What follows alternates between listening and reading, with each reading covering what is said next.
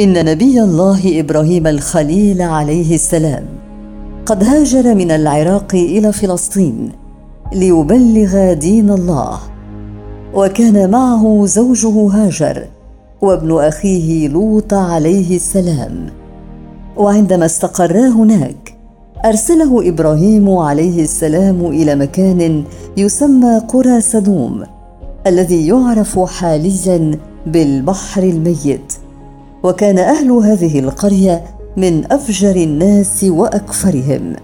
فكانوا يقطعون الطريق ويأتون في ناديهم المنكر من الأقوال والأفعال ولا يتناهون عن منكر فعلوه لبئس ما كانوا يفعلون.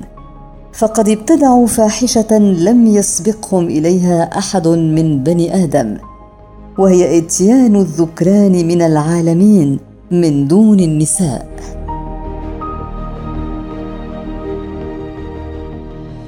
فدعاهم لوط إلى عبادة الله تعالى وحده لا شريك له ونهاهم عن هذه المحرمات والفواحش والمنكرات. فقال لهم أتأتون الفاحشة ما سبقكم بها أحد من العالمين؟ إنكم لتأتون الرجال شهوة من دون النساء بل أنتم قوم مسرفون فتمادوا على ضلالهم وطغيانهم واستمروا على فجورهم وكفرهم فلم يستجيبوا له ولم يتركوا فعلتهم ولم يؤمنوا به. فما آمن من قريته بأكملها من أحد إلا ابنتاه حتى زوجته كانت كافرة. تخبر القوم عن الرجال الذين يكونون ضيوفا عند لوط عليه السلام. فقد كان لوط يخفيهم ويحذرهم من الدخول إلى القرية. وهي تخبر قومها بذلك. واستمر قومه على هذا الحال. ولم يرتدعوا. بل وهموا بإخراج رسولهم من بين ظهرانيهم واستضعفوه. فما كان جواب قومه إلا أن قالوا أخرجوا آل لوط من قريتكم إنهم أناس يتطهرون. فما كان جرم لوط وأهله إلا أنهم يتطهرون. فهددوه بالنفي. وطلبوا منه أن يأتيهم بالعذاب الذي يزعمه فقالوا له ائتنا بعذاب الله إن كنت من الصادقين. فعند ذلك دعا عليهم نبيهم الكريم فسأل الله أن ينصره على القوم المفسدين. فاستجاب دعوته وبعث إليهم ملائكته المرسلين فمروا على الخليل إبراهيم. وبشروه بالغلام العليم. قال تعالى فلما ذهب عن إبراهيم الروع وجاءته البشرى يجادلنا في قوم لوط. فأخذ الخليل يجادلهم في قوم لوط. رجاء أن ينيبوا ويسلموا ويرجعوا عن فعلتهم كما قال تعالى ولما جاءت رسلنا إبراهيم بالبشرى قالوا إنا مهلكو هذه القرية إن أهلها كانوا ظالمين. فرد عليهم إبراهيم عليه السلام قائلا أتهلكون قرية فيها ثلاثمائة مؤمن؟ قالوا لا. قالوا فما أتى مؤمن؟ قالوا لا. قال فأربعون مؤمنا؟ قالوا لا. قال فاربعه عشر مؤمنا قالوا لا. إلى أن قال أفرأيتم إن كان فيها مؤمن واحد؟ قال إن فيها لوطا. قالوا نحن أعلم بمن فيها. فلم يكن في القرية سوى بيت واحد أهله مؤمنون. كما قال تعالى فأخرجنا من كان فيها من المؤمنين. فما وجدنا فيها غير بيت من المسلمين. خرجت الملائكة من عند إبراهيم قاصدين أرض سدوم وهم جبريل وميكائيل وإسرافيل وكانوا في صور شبان حسان اختبارا من الله تعالى لقوم لوط وإقامة للحجة عليهم.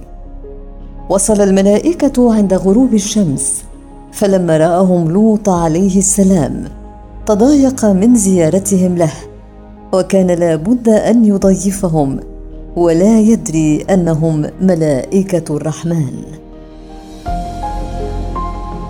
كما قال تعالى ولما جاءت رسلنا لوطا سيء بهم وضاق بهم ذرعا وقال هذا يوم عصيب.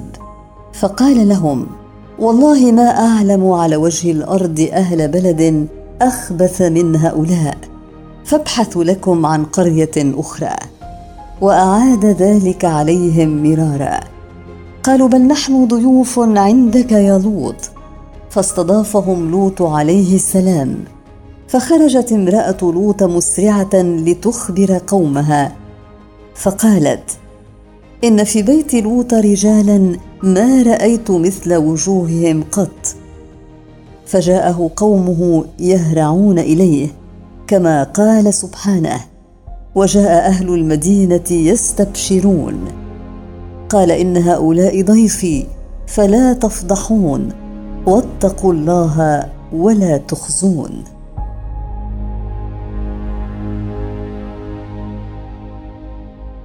قالوا أولم ننهك عن العالمين؟ قال هؤلاء بناتي إن كنتم فاعلين. ولم يكن قومه يعلمون ما هم إليه صائرون. وصبيحة ليلتهم منقلبون. ولهذا قال تعالى مقسما بحياة نبيه محمد صلوات الله وسلامه عليه لعمرك إنهم لفي سكرتهم يعمهون. أخذ لوط يجادلهم ويرغبهم في بناته وهم يراودوه في ضيفه. فقال لهم فاتقوا الله ولا تخزوني في ضيفي. أليس منكم رجل رشيد؟ قالوا لقد علمت ما لنا في بناتك من حق وإنك لتعلم ما نريد. فلقد علمت يا لوط أن لا نبغي النساء وإنك لتعلم مرادنا. ضاقت الدنيا بلوط عليه السلام وعجز عن ردهم. فأخذ يدعو الله عز وجل. قال لو أن لي بكم قوة أو آوي إلى ركن شديد فود أن لو كان له بهم قوة. أو له منعة وعشيرة ينصرونه عليهم ليحل بهم ما يستحقونه من العذاب على قولهم هذا.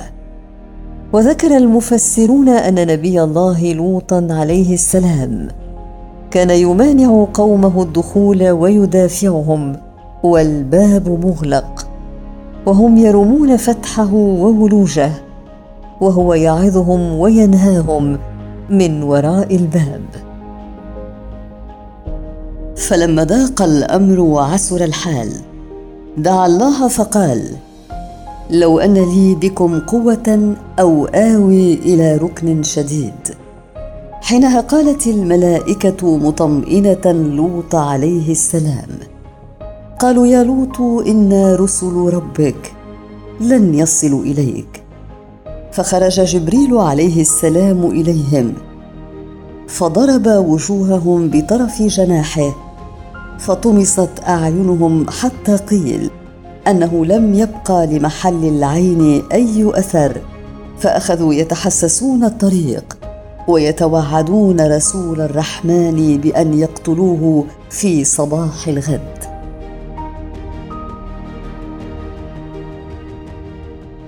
أخبرت الملائكة لوط بأن عذاب الله سينزل وأمرت لوطا عليه السلام بأن يسير هو وأهله من آخر الليل وأن لا يلتفت منهم أحد عند سماع صوت العذاب الذي سيحل بأولئك القوم كما قال تعالى فأسر بأهلك بقطع من الليل ولا يلتفت منكم أحد إلا امرأتك إنه مصيبها ما أصابهم.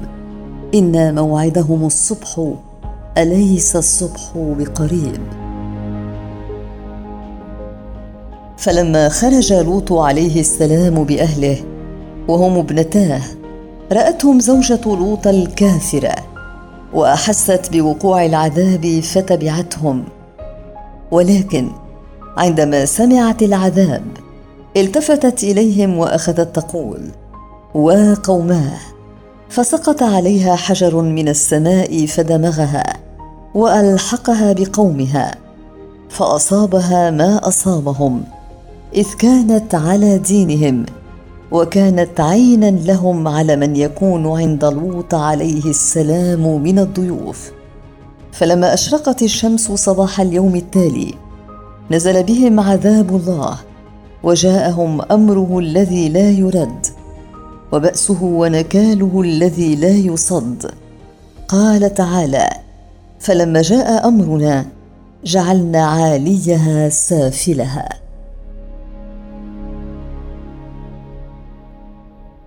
فقد اقتلع جبريل عليه السلام مدنهم بطرف جناحه من قرارهن. وكنا سبع مدن بمن فيهن من الأمم. ويقال إنهم كانوا أربعمائة نسمة. وقيل أربعة آلاف نسمة وما فيهن من الأراضي والحيوانات. فرفع جميع المدن حتى بلغ بهن عنان السماء حتى أن الملائكة سمعت أصوات صياح ديكتهم ونباح كلابهم ثم قلبها جبريل عليهم فجعل عاليها سافلها.